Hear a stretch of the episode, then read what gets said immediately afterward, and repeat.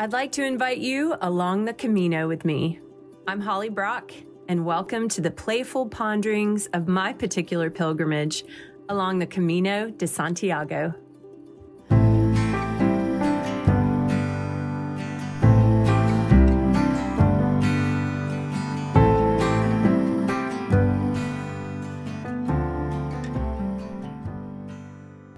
The Irishman and the Pilgrim. I really enjoyed writing this story. I must say, after being with this particular Irishman, I knew he deserved a story all his own. Yet maybe there was an even better story to tell, something all of us would want even more The Irishman and the Pilgrim.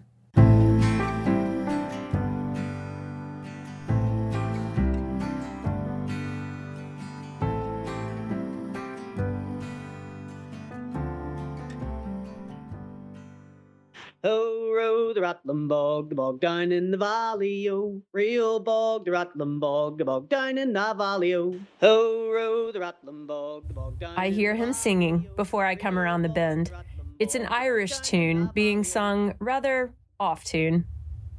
We are descending from O Cebreiro, and the valley is spreading out magnificently before us. I smile, realizing that I too have found myself humming, coming down from that mountaintop. That unique place with its fog and full moon and old stone church, where I understood Jesus in a new way the night before, created a joyous reception of this bright morning scene. I came around the bend and saw a weathered Irishman. I introduce myself and boldly declare that I am an Irish woman at heart. In response, I receive a robust hug and smack on the back. He is ruddy with bushy gray hair, beard to match, and rosy cheeks. I imagine his hair was red when he was younger. That would match his fiery countenance. We share a moment upon this vista, taking in the sun and the green valley. This green, although beautiful, is not an Irish green. There is nothing like an Irish green, nothing.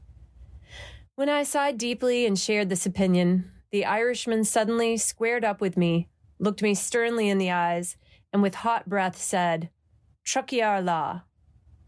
There was a long pause. Then the moment broke. He smiled again and gave me another hearty smack on the back. I asked him what it meant. He raised his bushy eyebrows and said with a twinkle in his eyes, It means our day will come. And as the true meaning dawned on me, the hairs on top of my head stood up. Declaring our day will come was no mere positive psychological platitude.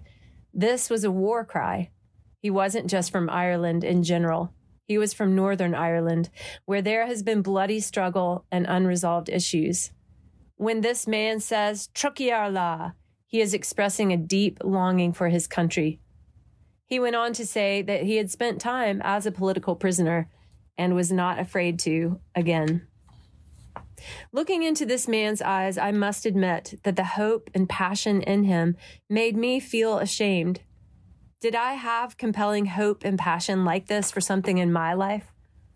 In the modern show Hamilton, one of my favorite lines, and there are many, is when Alexander Hamilton challenges Aaron Burr.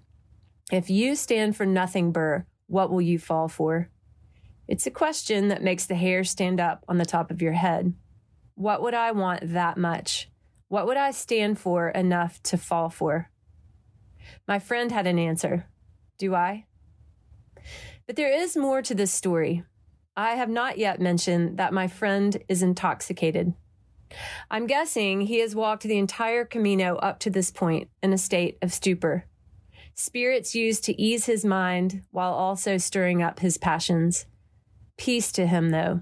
He carries a weight that is not light and hope that is difficult to maintain. He is coping with the fact that he is more than ready to fall for something. It's just incredibly difficult to remain standing for it. He was easing with whiskey what could not be addressed with action. Perhaps this is why the Irish make really good whiskey. I wondered that if I had met him in a different circumstance, would I have disregarded him as a drunken man?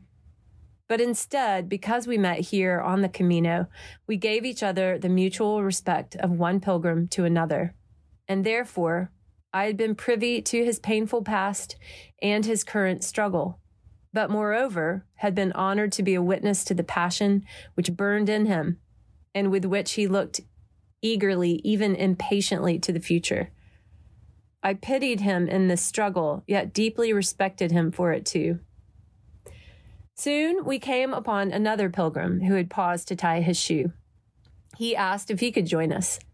We three walked on together down the road from O Cebreiro, talking about everything. We talked of things about which we were passionate, but what is even more noteworthy is that we felt great passion as we talked. I can only describe it as if our hearts were burning within us. There was a point when I intentionally lagged a little behind as the tone of the conversation changed. Like when you excuse yourself because you feel two friends need some time alone to work something out.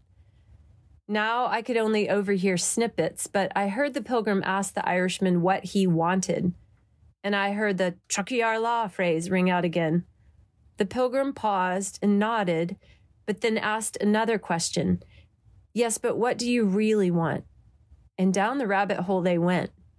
The heart of the pilgrims seemed to burn brighter, each with more and more insistence.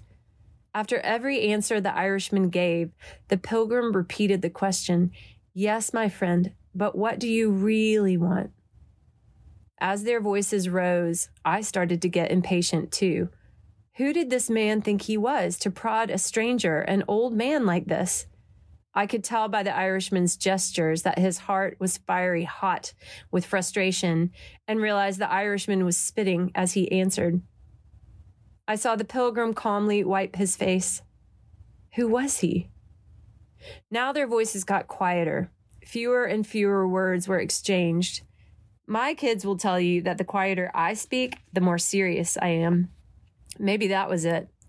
But also, it reminded me of how people instinctively get quiet when they come upon something that feels sacred. This somehow felt like both. The quieter it got, the slower they walked, and then they stopped altogether. I couldn't tell exactly what was going on, what happens now. Then I saw the pilgrim slowly turn to face the Irishman and heard him ask with the most gentle voice, Yes, my dear friend, but what do you want most. I watch now as the Irishman wheels around toward the pilgrim. I watch as his Irish hands slowly ball into iron fists and his face become fiery red. I, like everything around us, seem to be held my breath. Then, and there's no other way to describe it, the Irishman's heart broke open. He shook with such heart wrenching sobs that he lost control of himself and lurched forward. I gasped, knowing he would have, have a nasty fall on this rocky path, but the pilgrim stepped forward and caught him ever so gently. The Irishman's arms wrapped around the pilgrim's neck, and the pilgrim's strong embrace held him, then gently lowered him to the ground. The Irishman sobbed so thoroughly it shook both of their bodies, but then, wait, the pilgrim was crying too. I found myself kneeling. I didn't cry. This was not my moment, but I kneeled in witness of it.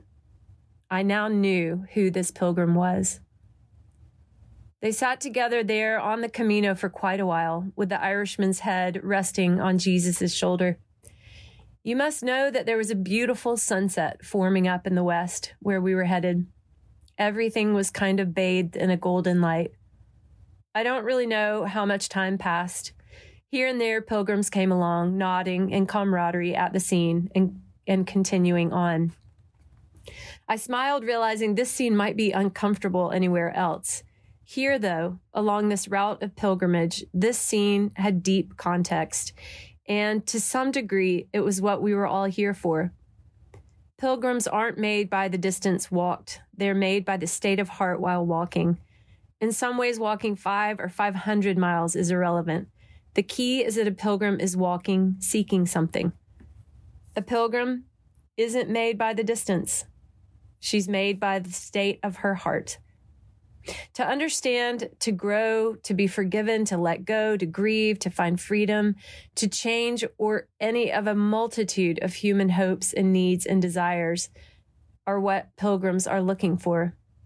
Every pilgrim is drawn and driven by a desire for something. We all know that. What we need help with is knowing what we desire the most. Jesus' question wasn't, What do you want? but What do you want most?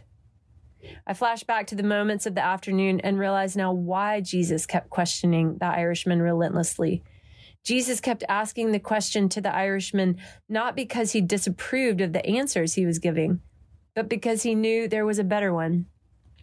Jesus' sternness toward him was love not willing to settle for anything but the truth, the whole truth. Whatever dissatisfaction it seemed Jesus had of his answers was love fighting for the Irishman's heart. I don't know if the Irishman answered Jesus with words. I think his answer was his tears. After all, Jesus helped him see what he wanted most, what was truly worthy of his passion. The Irishman's response was to draw close to Jesus. Maybe even that being right there with Jesus was what he wanted most.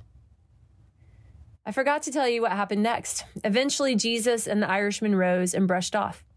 They hugged like the best of brothers and gave each other a hearty smack on the back, each trying to act like it didn't hurt. the Irishman, who looked 10 years younger, then blew his nose and began to collect his stuff. Jesus turned and came back my way. He held out his hand and helped me up. We brushed off the dirt and tiny rocks that had embedded in my knees. He said, I hoped you and the Irishman would walk together today. You are passionate like him. And like him, I want you to know what you want most. Do you? I was about to open my mouth and try to answer him when he smiled and smacked me on the back. That was it. Soon we were walking along again in the golden light of the evening. The Irishman and I began whistling the tune he had taught me earlier. I wondered if Jesus knew it. But even as I turned to ask him, I knew already that he had gone.